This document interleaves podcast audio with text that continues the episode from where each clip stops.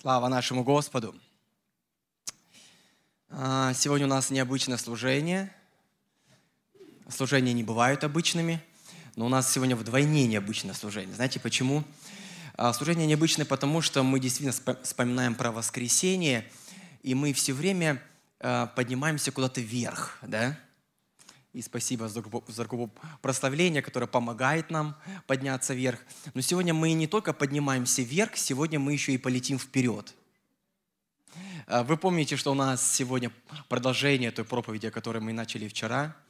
Сегодня мы поднимаемся вверх и отправляемся в завтра. Поэтому добро пожаловать на наш борт. Все готовы? Отправляемся вперед. Запускаем нашу ракету. Полетели. Пока мы летим туда вперед, в завтра, чтобы иметь свидание вместе с нами и послушать нас самих, что мы там скажем, хочу пока у вас извиниться за, знаете, за такое небольшое, как это сказать, за лукавство небольшое мое.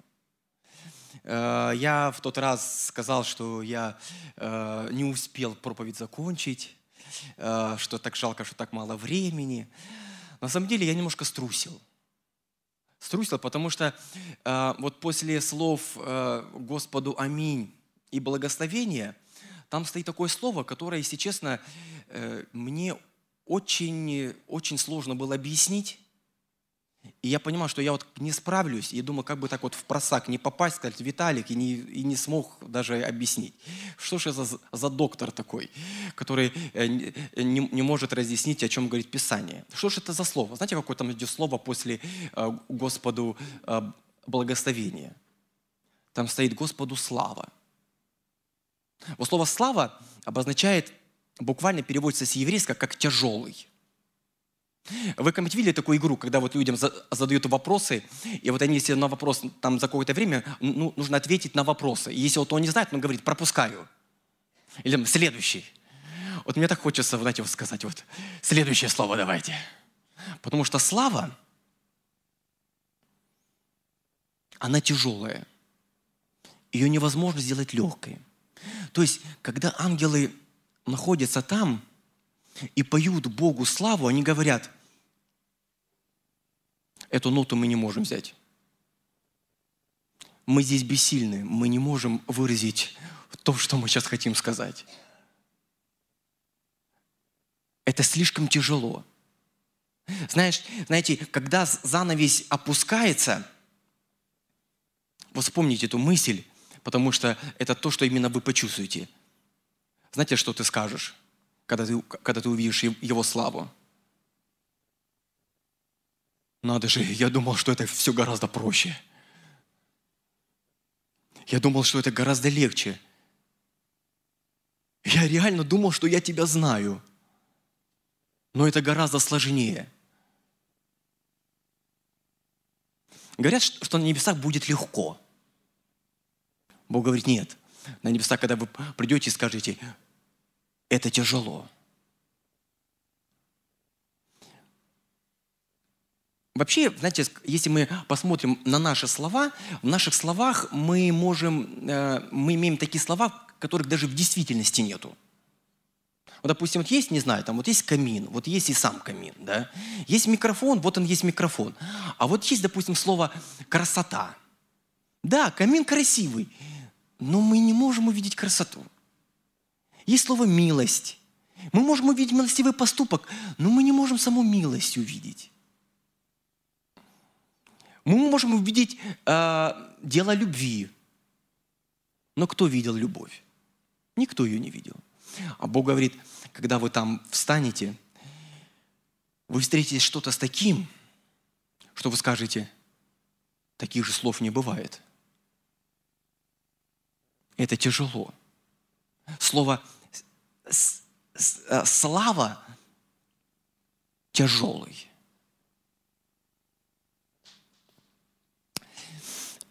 Когда мы будем на небесах, мы почувствуем некоторую тяжесть. Мы почувствуем некоторую не только легкость, но некоторую грусть. Знаете, грусть из-за чего? Потому что, когда мы встретимся с этой славой, у нас возникнет такая мысль: И это я думал, что это я тебе помогаю. Это я думал, что мне нужно тебя защищать.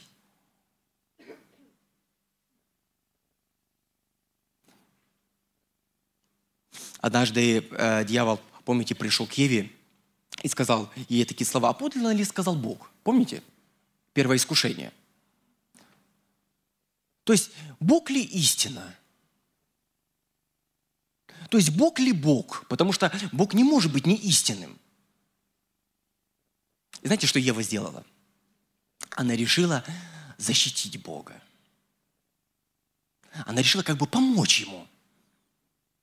Как будто бы она, думая, что она реально знает, что такое добро, что такое зло. Но защищает тот, который больше, меньшего, а не наоборот. И дьяволу э, достаточно было только лишь потом э, вербализовать то, в ту позицию, которую она сделала. Бог говорит: «Видевший славу мою». Как бы я хотел бы, чтобы в вашей жизни со встречи со мною вы переживали эту тяжесть.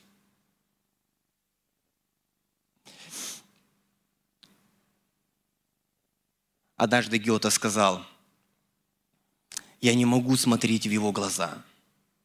Книга Откровения пишет, описывая его, говорят: «Его глаза – огонь». Слово его тяжело для уха, ибо когда он дает свое назначение, оно кажется таким большим, таким невозможным, таким тяжелым.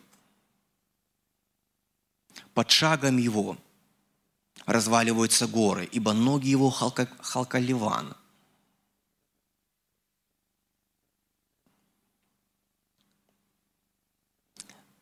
Знаете, проблема прошлых времен была в том, что люди, написано, написано, от недостатка ведения страдал народ.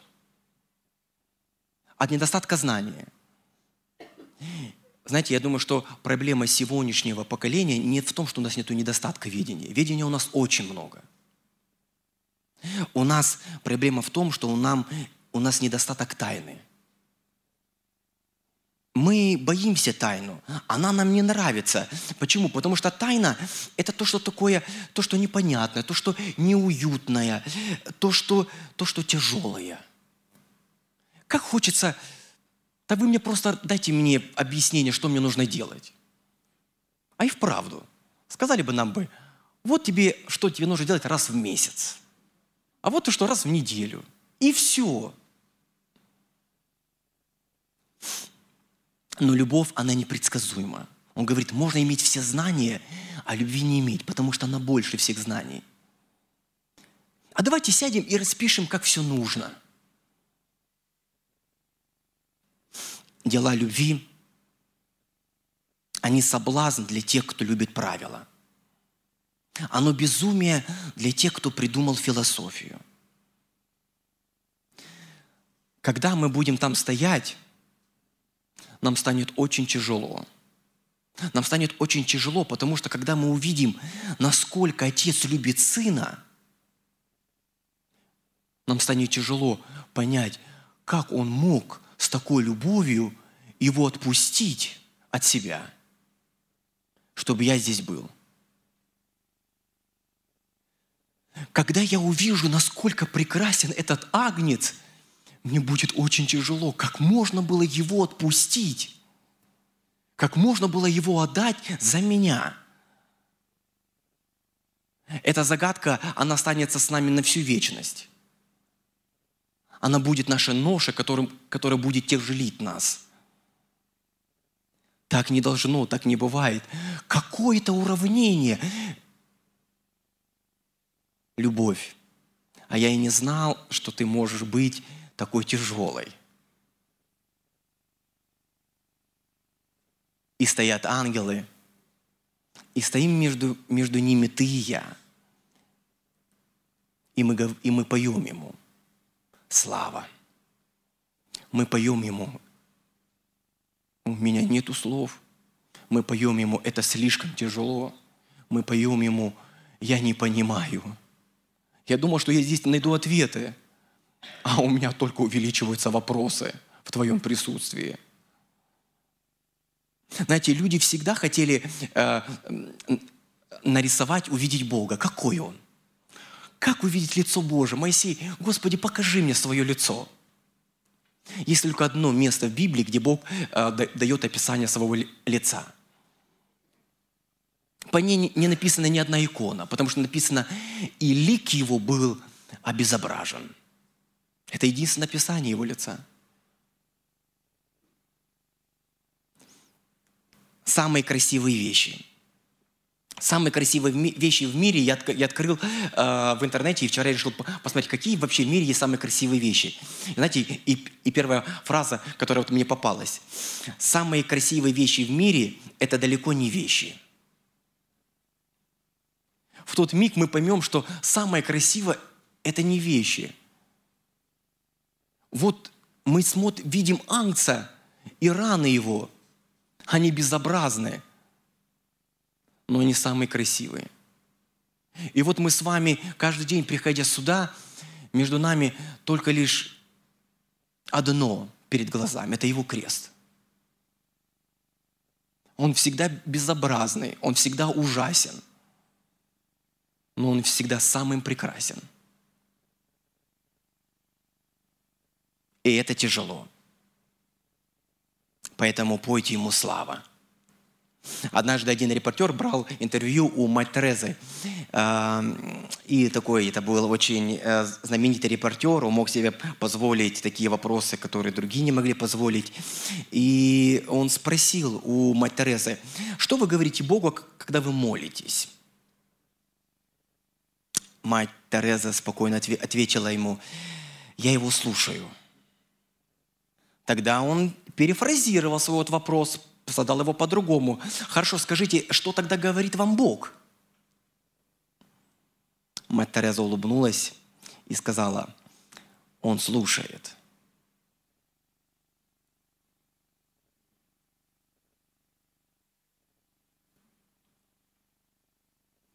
Поэтому, когда следующее слово, которое они поют после славы, они поют ему «премудрость». Что такое премудрость и чем она отличается э, от мудрости? Они говорят, это не просто какая-то мудрость, это не просто, говорит, что-то уникальное. Это он не тот, который говорит правильно все, он не тот, который говорит истину, он и есть сама истина. Я недавно встретил такое интересное физическое, физическое наблюдение, где человек делает интересный такой вывод. Говорит, атомы имеют ядро, то есть молекулы состоят из атомов, атомы имеют ядро, вокруг которого крутятся электроны. Что-то наподобие того, как вокруг Солнца крутятся планеты. И сама наша звезда, Солнце, с планетами, также крутится вокруг галактики. Для того, чтобы ей совершить один круговорот, ей нужно не двадцать четыре часа, а двести миллионов лет, чтобы этот круг сделать. И если взять за сто лет, Земля не склоняется даже на одну тысячную секунды, не уходит с орбиты. Я не знаю, мы еще не знаем, из чего состоит Вселенная, но мне кажется, раз атомы, раз Земля вокруг Солнца крутится, раз Солнце крутится вокруг галактики, скорее всего, галактики тоже крутятся вокруг кого-то. И он говорит, они крутятся вокруг того, кто дает им, им это движение. Премудрый. Он знает, как есть. Он знает, как будет.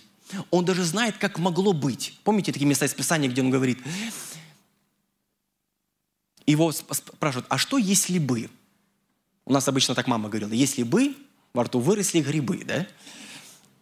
А он говорит, я даже знаю, если бы. Я знаю даже, что бы случилось, если бы они бы поступили по-другому. Господи, предадут меня, если я здесь останусь? Бог говорит, Давиду, предадут. Я даже знаю, что могло бы быть. Я знаю все. Я знаю тебя лучше даже, чем ты сам себя знаешь. Господи, прости им, ибо они не знают, что делают. Я знаю, что они знают на самом деле. Господи, я не знаю, слышишь ли ты мою молитву, понимаешь ли ты, что я хочу сказать? Он говорит, когда ты даже еще ничего не сказал, я уже понял. Не две ли малые птицы продаются за осарий, и ни одна из них не упадет на землю без воли Отца вашего?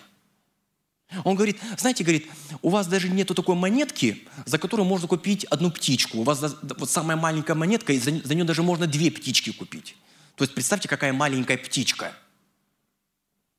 Что даже не нашлось монетки для нее отдельно, чтобы она столько стоила. То есть за самую меньшую копейку даже две таких можно было купить. А он говорит, а я вот одна, я даже знаю про нее одну, все. Не упадет. Он говорит, у вас же и волосы на голове сочтены. Он говорит, нет, послушайте внимательно, я не говорю то, что я могу посчитать, сколько у вас волос на голове. Он говорит, я уже посчитал их. Я уже знаю, сколько их. Мне не нужно их пересчитывать. Если что, я узнаю, я разберусь. Он говорит, нет, я уже знаю. Знает Отец ваш, в чем имеете нужду. Я не только посчитал, что у тебя есть на голове, я даже посчитал, что у тебя нету. Я знаю, в чем ваша нужда. Я знаю, сколько ты волос потерял и сколько нет у тебя волос. Я знаю, сколько у тебя есть, а сколько у тебя нету.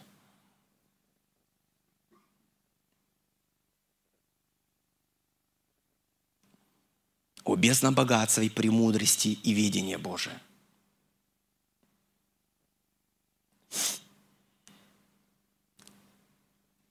Господь знает. Друзья пришли к Иову и говорят, мы знаем, согрешил, виноват.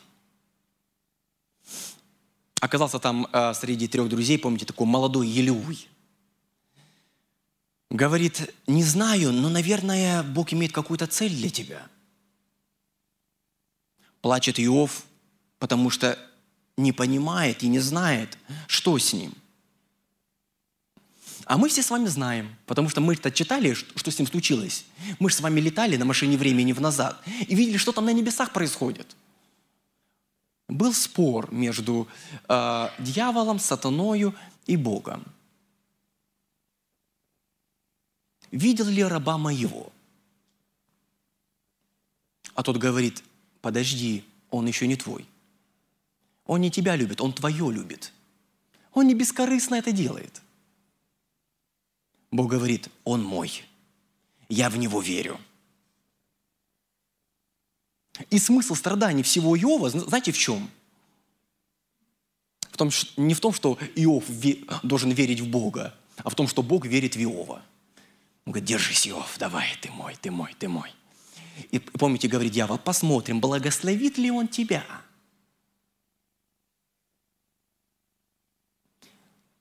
Посмотрим. Мы говорим, Господи, благословишь ли Ты нас?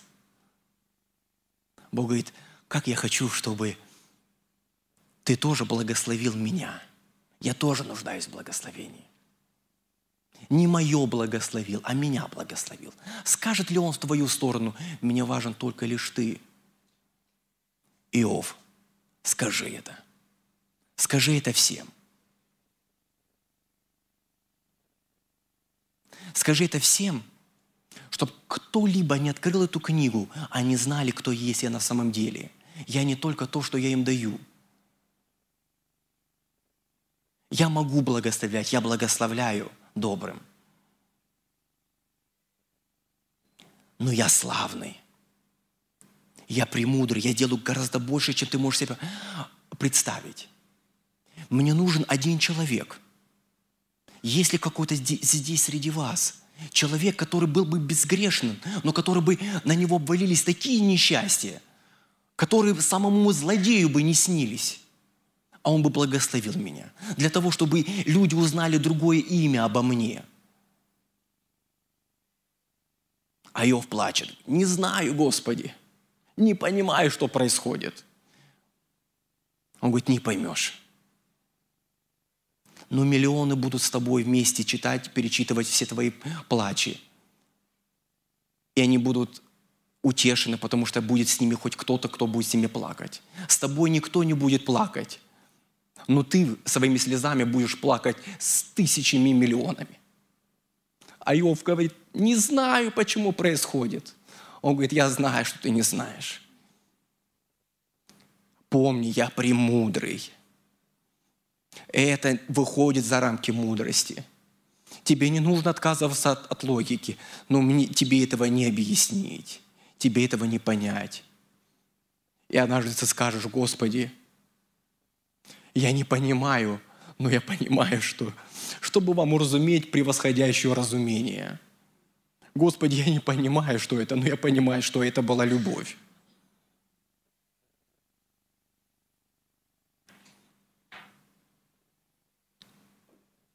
Я бы мог бы рассказать бы о кресте. Кто смог такой план придумать? Мы еще будем говорить с вами завтра об яслях. Разве это мудрость? Разве так делают? Разве так боги приходят на землю? Он говорит: ты не понимаешь. Ну давайте хотя бы здесь уберем. Здесь слишком, слишком пахнет нехорошо. Это же... Бог говорит: я так хочу, так хочет моя премудрость. Пусть так пахнет.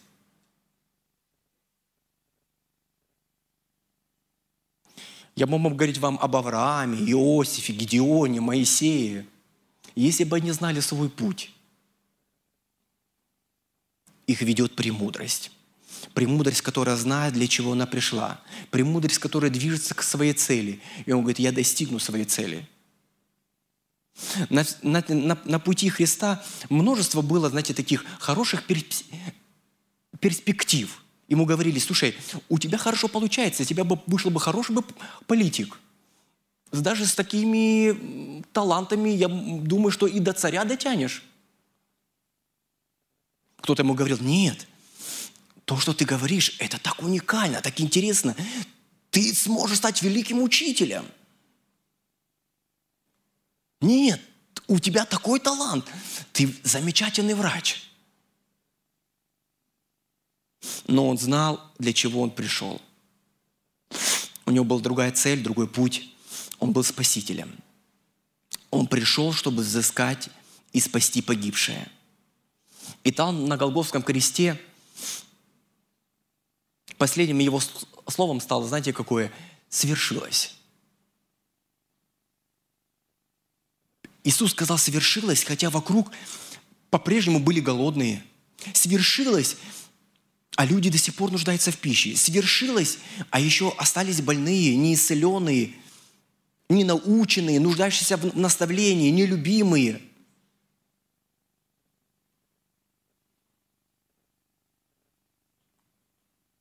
Но художник откладывает свою кисть, скульптор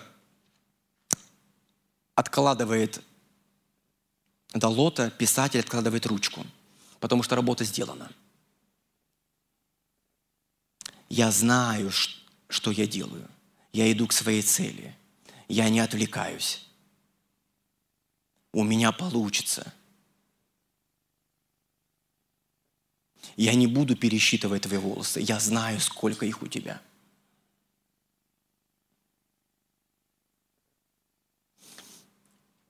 Понимая того, что он все знает, знаете, у них какое слово следующее? Благодарение Богу нашему. Благодарение, потому что единственная причина, почему я там нахожусь, это только спасибо. Потому что я там не по своей заслуге там оказался. Благодарение, потому что если бы все было бы правильно, я бы точно там бы не был.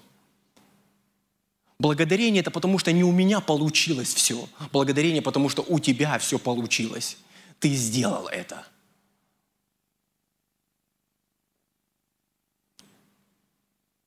Благодарение кричит ему там разбойник, который на кресте. Наверное, громче всех будет кричать. Потому что он, потому что он в шоке. Потому что он не понимает, как это так все произошло. Я даже помолиться не успел. Я просто попросил, чтобы он вместо меня помолился. Можешь там упомянуть за меня словечко, молвить? Ныне же будешь со мной в раю.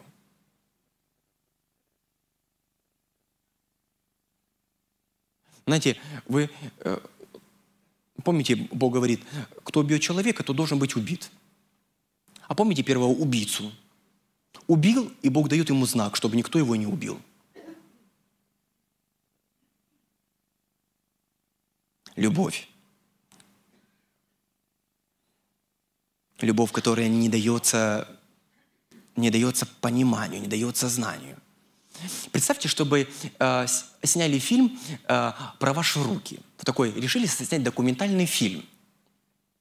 Будут снимать только ваши руки. Чтобы вот вошло вот в основные кадры. Я думаю, чтобы этот документальный фильм бы, наверняка бы начался бы э, с ручки младенца.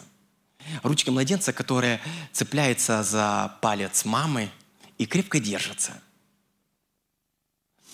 Следующий кадр э, я бы, наверное, бы поставил бы э, те ручки, которые пытаются что-то держать в своих руках, либо они пытаются хватиться за, за стульчик. Я думаю, неплохо бы смотрелся бы и тот кадр, когда э, уже ручка начинает трогать щетину бороды папы и колется. Потом я бы показал бы руку, которая дарит подарок. Обязательно был бы тот момент, когда рука надевает кольцо на палец девушки, лечит рану, готовит пищу, воздевает руки в молитве.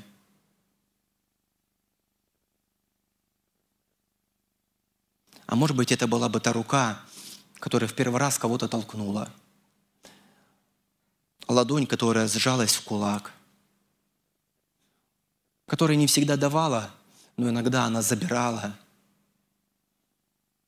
душила, соблазняла, требовала. А если бы мы, мы бы сняли бы фильм бы про руки Иисуса? Знаете, есть один вот момент, мы много говорим о том, как, что Иисус сказал, что Он сделал.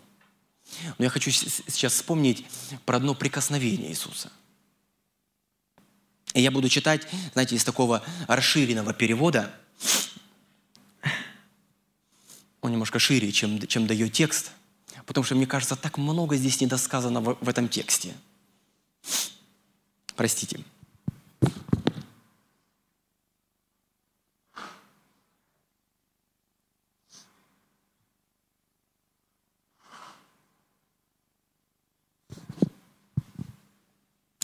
Эта бы история бы наверняка началась бы так. Никто не прикасался ко мне уже пять лет. Никто. Ни одна живая душа. Ни моя жена, ни мой ребенок, ни мои друзья. Никто не притрагивался ко мне. Они видели меня. Они говорили со мной. Я слышал любовь в их голосах. Я видел заботу в их глазах. Но я не чувствовал их прикосновения. Прикосновения не было, ни одного. Никто не прикасался ко мне, потому что я был неприкасаемый. Я был прокаженный. И ко мне никто не прикасался до сегодняшнего дня. Я помню, как это случилось. Это было очень давно. Однажды мне показалось, что я держу косу, и уже не так крепко, как раньше. Немели кончики пальцев. Один палец, потом другой. Вскоре я беру инструмент, но почти не чувствую его. К концу сезона я не чувствовал уже вообще ничего. Рука, сжимающая рукоятку, словно принадлежала кому-то другому. Ушли всякие ощущения. Я, конечно же, ничего не говорил жене, но знал, что она что-то подозревает. Однажды я мыл, мыл руки, и как смотрю, в ведре вода красная. Я даже не заметил, что я поранился. Моя жена увидела это и сказала: «Хочешь, я пойду с тобой?» Я помню этот день, мы были у священника. Он сказал одно слово. Он сказал мне: «Нечист». Одна фраза. И я потерял свою семью, свое хозяйство, свое будущее, своих друзей. Я потерял все. Я не мог больше к ним приблизиться. Мое самое любимое дело стало это подсматривать за, за людьми. Но предупреждая, за взрослыми очень опасно подсматривать, они могут кинуть вас камень. Поэтому я иногда посматривал за детьми, которые гуляли в поле. Иногда, теряя бдительность, они вдруг замечали меня и начали кричать, убегали от меня. Помню, как один, не помню, это была девочка или это был мальчик, они остановились. Не знаю, но мне кажется, что это, наверное, была моя дочь.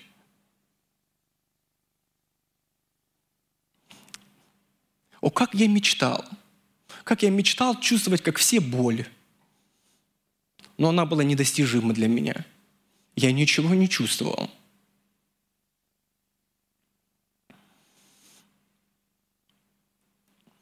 Я слышал про одного человека, который пришел в наш город. И я решил, все или ничего. Я сделал шаг вперед, и все отступили назад. Страх перед моей болезнью был настолько большим, что их забота о моем сердце отступила. И они, как и все потом, отступили назад. Господи, если хочешь, можешь меня очистить? Знаете, если бы он бы мне просто бы пожелал бы здоровья, я бы сказала бы ему бы спасибо.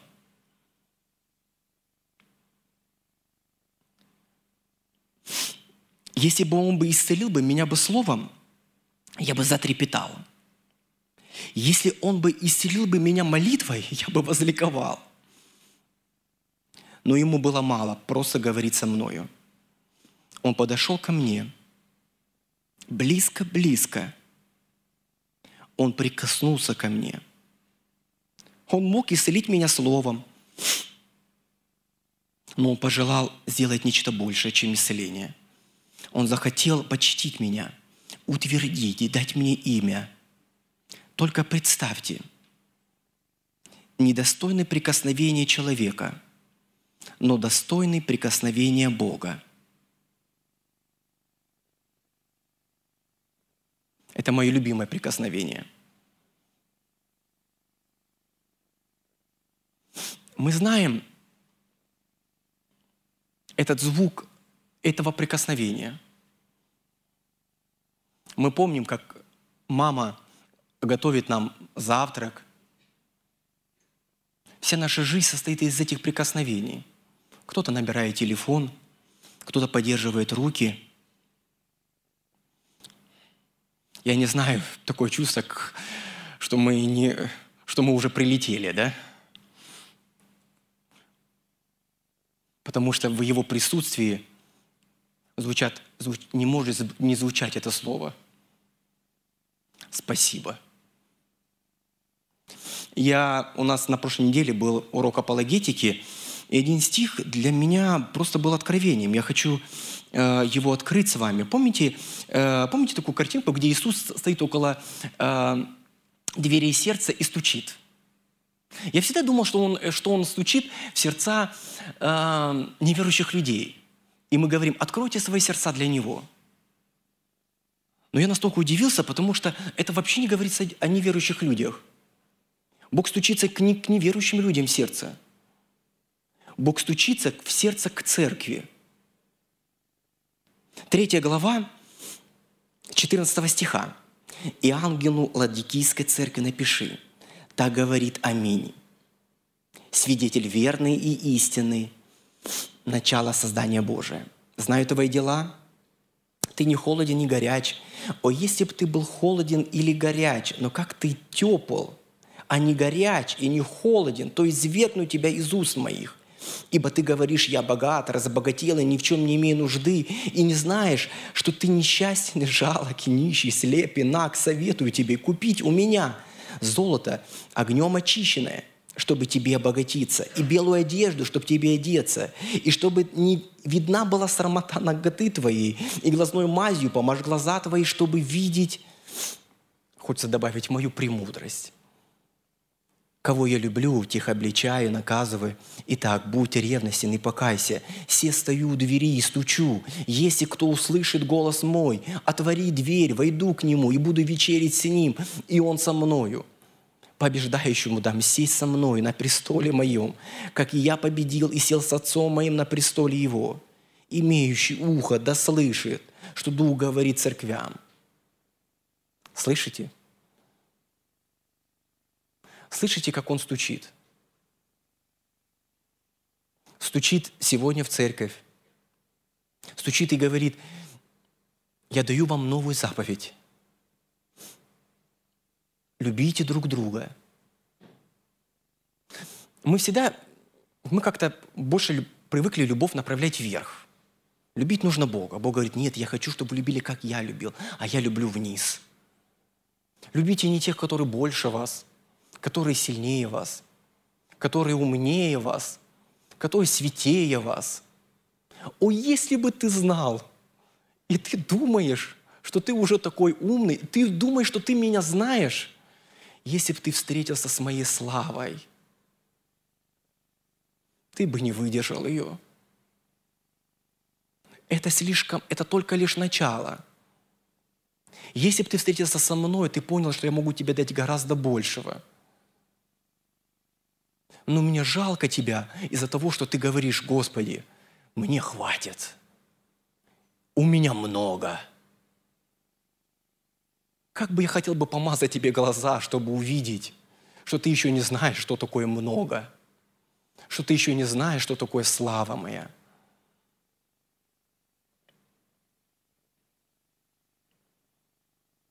Ему честь. Слава Богу Вышнему. Нам не добраться до той высоты, на которой есть Он. Потому что здесь все человеческие ресурсы, они бессмысленны. Потому что слово «честь» говорит о том, что Он не только тяжелый, Он не только автор массы, Он, он не только тот, который запускает гравитацию. Он говорит: я, я высокий. Поверь, нету таких человеческих ресурсов, чтобы подняться на эту высоту. Но у меня есть хорошая новость. Я с этой высоты спустился. И завтра мы будем говорить о той песне, которая спустилась с неба. Потому что теперь можно ее петь здесь. Потому что тот, который был на высоте, теперь с, с, с нами. Не слышали такую фразу? Не слишком ли, ли много чести? Что мы вкладываем в это? Не слишком ли вы, э, высокую цену человек себе ставит? Э, я недавно узнал, что есть такой килограмм картошки, который стоит пятьсот евро. Так что если вы кушали картошечку, поверьте, наверняка мы еще не кушали настоящую картошечку. Самая дорогая реклама стоила семь с половиной миллионов долларов. А самый дорогой билет, который человек себе приобрел, он стоил двадцать миллионов долларов. Это был билет на эм ка эс. Полетел в космос. То есть, если кому-то интересно будет, кто-то захочет посетить эм ка эс, примерно сориентируйтесь. А самая дорогая обувь стоит два миллиона долларов. Она, на ней шестьсот сорок два рубина. Самый дорогой обед, который был, он стоил две тысячи пятьсот тысяч долларов. Я не знаю, что можно приготовить на двести, ой, простите, двести пятьдесят тысяч долларов. Что можно приготовить на двести пятьдесят тысяч долларов? Это, я не знаю, это, ну ты же не будешь там, не знаю, там кушать э, слиток золота, откусывать его, он же невкусно, это же должно быть еще, быть еще и вкусно. А-а-а. Он говорит, знаете, говорит, когда ты там будешь на небесах, тебе захочется, знаете, одно слово сказать. Честь. Знаете, какое-то ты слово скажешь? Ты скажешь слово «стоило». Ох, если бы я знал, что это будет такое. А я думал, что с меня слишком много требуется. Да это стоило того. Знаете, мы, мы, мы увидим того человека, вот, о котором рассказывают. Помните, который говорит, стоило приехать на конференцию, чтобы корову продать. Он будет кричать: честь, честь, честь. А, это, наверное, тот самый. Но поверь, ты точно так же будешь плясать. Ты будешь говорить, это стоило того. Это реально того стоит. Это стоит всей жизни. Это стоит всей боли. Это стоит всех перекрестков моей жизни. Нет, я не слишком много потратил. Оно все окупилось. Я отдал все, но это больше, чем все. Ему честь. Ему сила. Сила ему и крепость. Вообще, знаете, как бы, ну, по определению Бог – это тот, который сильный. Даже слово «элохим», которое вот мы, есть еврейское слово, оно и, и, и происходит от слова «сильный». И как, ну, как вот говорили, какой Бог настоящий? Да тот, который сильнее. Если вы возьмете такое даже э, э, вообще э, еврейские таких два символа, которые обозначают слово «Бог», «эль», там «э» – это такое, такая буква «х», которая изображает вид быка, а «эль» – в виде посоха. То есть вот она сила, да? То есть кто-то управляет того, кто гораздо сильнее его. Вот Бог, Богу все время, знаете, его подталкивали и говорили, а можешь вот это поднять? Как нам нравятся вот эти все истории, где кто-то, кто-либо побеждает? Помните, выходит Давид, вот он Голиаф, а ну-ка, победил. Хм, настоящий Бог, сильный. Господи, а вот это сможешь поднять? А он стоял, получал наши награды, получал наши вымпелы. Он говорит, а я не эту награду хочу. Мне эти медали не нравятся. Я не Бог власти. Это по-мирски. Я не просто высшая сила. Это нигилизм. Я хочу вам показать другую силу. Я хочу вам показать другую крепость. Это сила справедливости, это сила истины, это сила милости, это сила послушания. Господи, положи его на лопатки. Бог говорит, я вам покажу другую силу. Я сам лягу на лопатки.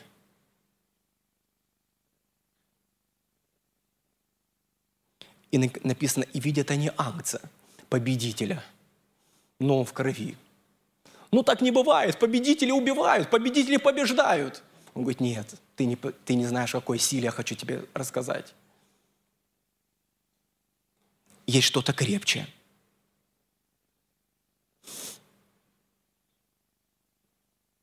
Фирма Гаррисона выпуска, выпускает бронированный костюм. Можно купить за две с половиной тысячи долларов. Есть э, часы, Квинсман вы, выпускает. Если даже два с половиной килограмма тротила взорвать, они останутся целыми. Гоночный шлем выдерживает температуру восемьсот градусов по Цельсию.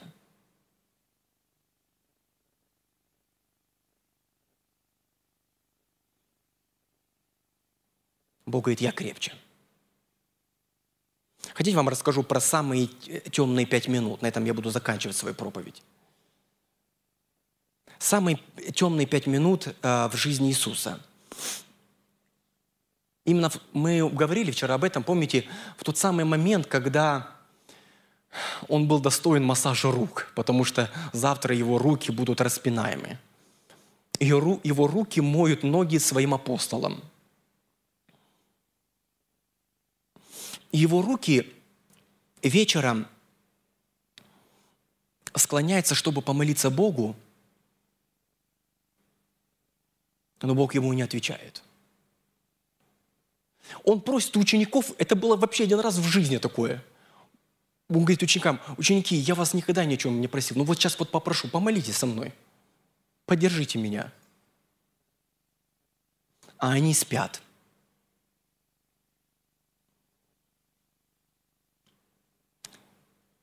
И написано, и начал он скорбеть и тосковать. Это не было, это не было, знаете, как-то наигранно, это была скорбь. Он скорбел, он тосковал. Это было его состояние. Вы можете себе представить, что у сына Билла Гейтса нету компьютера? Это смешно, такого не бывает. У сына Генри, Генри Форда э, нету на чем добраться в школу. Но сын молится к отцу, а тот ему не отвечает. Написано, пришло группа солдат, да, и с ним множество народа, и ученики его оставляют его. Все то служение, которое он делал, вот в один миг оно развалилось. Все клялись, все сдали экзамены очень хорошо, на пятерочку. Не я ли, Господи? Ни за что и никогда. И вот нету написано никого. Бегут все. Бежит Иоанн, который будет говорить о любви. Пиши, бежит Матфей, а в голове еще помнит Нагорную проповедь, но он бежит. И написано, пришла группа солдат. Вот, вот эта группа солдат, э, греческое слово такое есть, там такое стоит «спейра», которое может обозначать некоторый такой, знаете, определенный гарнизон солдат. Этот гарнизон мог со- составлять от двухсот человек до э, тысячи двухсот человек. То есть это не просто пришли несколько вооруженных людей. Я не знаю, я был в этом Гефсиманском саду, как они туда все поместились. Но кроме них написано, и еще было множество народа, которые решили посмотреть на это. Это тот народ, который видел чудеса, который ел ту рыбку и тот хлеб ел. Может быть, кто-нибудь из них, из них выкрикнет и скажет, не делайте этого. Он не виноват. Нет ни одного голоса. Иисус один. И подходит к нему один и целует его. Целует его, а тот ему говорит, друг, для чего ты ко мне пришел? Иоанн, не обманывай нас, мы знаем, кто такой Иуда. Да Иуда – это вор, да Иуда – это, это обманщик, это Иуда – последний предатель. Это что за крепость? Это что за сила? Когда он называет его друг, он не лукавит. Он не пытается вызвать в Иуде чувство вины. Смотри, видишь, как я к тебе? Пусть тебе будет стыдно за то, что ты делаешь.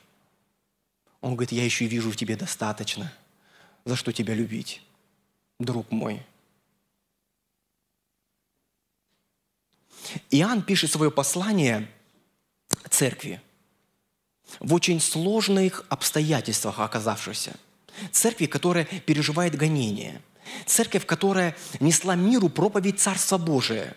Как проповедовать о Царстве Божьем, когда мы не просто не царствуем, не просто не завоевываем народы, а мы сами еле выживаем? Этой церкви и звучит эта песня. Церкви, которой открывается тайна славы Ангца. Церкви, которой открывается сила прощения. Церкви, в которой открывается крепость любви. Церкви, в которой открывается слава креста, премудрость его страданий и надежды. Я не знаю твоих обстоятельств, но я знаю Бог, который открывает зрение.